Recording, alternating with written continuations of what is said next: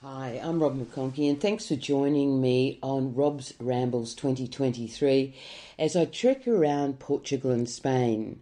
Solange works for Burel. The name Burel is synonymous with the wool industry in Portugal. Sheep have been part of the farming tradition in the Serra da Estrela since the first records of history. You can see them on the blue and white tiles that date back hundreds of years. Burel wants to keep the Portuguese wool tradition alive and is known worldwide for its woolen fashion, blankets, home decor, and even footwear. I caught up with Solange at a Burel outlet in Lisbon. Solange, tell me about sheep production in Portugal. Are there many sheep farmers in Portugal? Yes, there are. So we have uh, a lot of them in the south of Portugal. It's where more most of the shepherds uh, are localized, but we have a lot of them in the mountains also. So we have various types of the sheep, but it's most on the mountains or then in the south it's called Alentejo. And what sort of wool do they produce? It, How thick is the wool? The is it broad wool or is it fine it wool? depends. And in the in the north of Portugal, the wool is more dense because of the weather, and then in the south it's more soft and it really depends. Uh, my grandfather was a shepherd in the south of Portugal actually. His father also already a shepherd, so was like father to the son, and they have like a, a farm with sheep, and they go to the um, to the countryside and have the shep- uh, the sheep go to I don't know the word in English. Sorry. Yeah, Uh, but does the, to- the, shep- the shepherd with the sheep all day? yeah with the sheep all day, and they go from uh, early morning and then come back when the sun was uh, down. And who shears the sheep? Who cuts the wool off the sheep?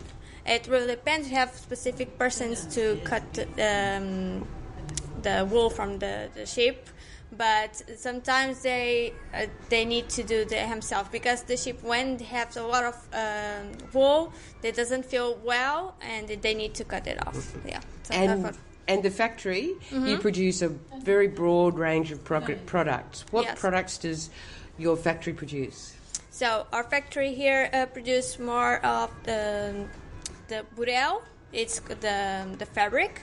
We do the, the fabric that is put out is the, um, the fabric very dense, uh, w- uh, water resistant, uh, fire resistant also.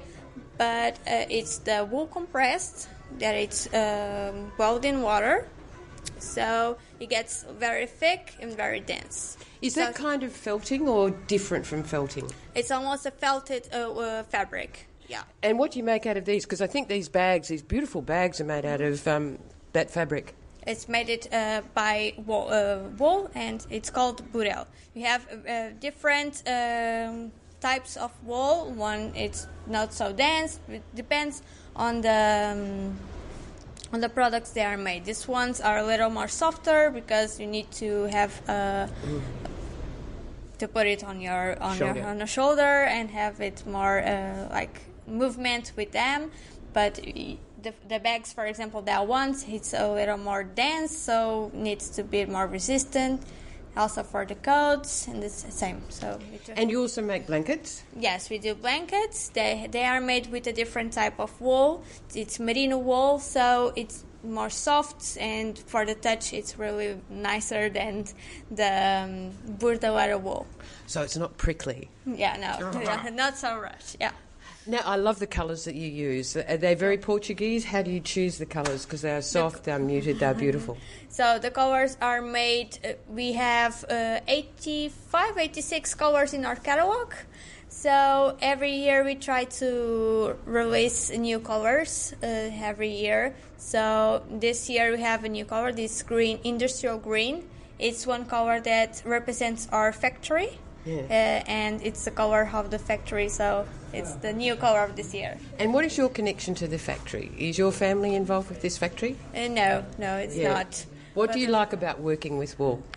It's different. We try to represent the Portuguese material and we try to maintain this so unique fabric to a lot of people from the world and it's amazing to try to explain everything to other people that doesn't know uh, about this uh, fabric. Actually, when I came here from to, to work, so it was totally about it. So I didn't know Anything. a- anything about it, just a little bit because my my grandfather Yeah. was a shepherd, so I just know a little bit. But was really different working here and try to uh, how I, I can say it so to Learn. learn Teach. and to teach to the people how it's made and how we do everything in the factory also. And the company saved the factory because it Yeah. nearly went under in the um, GFC, the financial crisis. Yeah,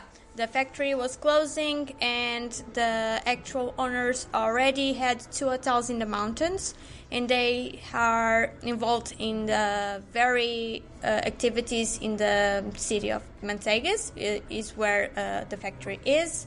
And they try to have more people there because people are trying to get off the the, um, the village of Manteigas to get from the big cities to get work and it, the the village was not getting a lot of people. So young people are for are, are getting from for the big cities. So they try to have more work there with the two hotels and a lot of tourists also. So all the um, the hotels are inspired by Burel and the um, the blankets. They try to put everything from the region of Manteigas in their hotel. So they discovered the factory that make the blankets for the two hotels, but they know that the the, the factory was closing, and they saw the the opportunity to release again the factory. Yes. Yeah. So. And is this factory, this company, very famous in Portugal? Burel? Yes, yeah, it is. Yeah, Famous people come here. yeah, a lot of them. Have you met anyone famous? Yes, I do. Who?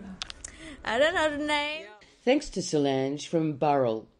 I'm going to say, hash, keep the tradition alive. I'm Rob McConkey. Catch me soon on Rob's Rambles 2023.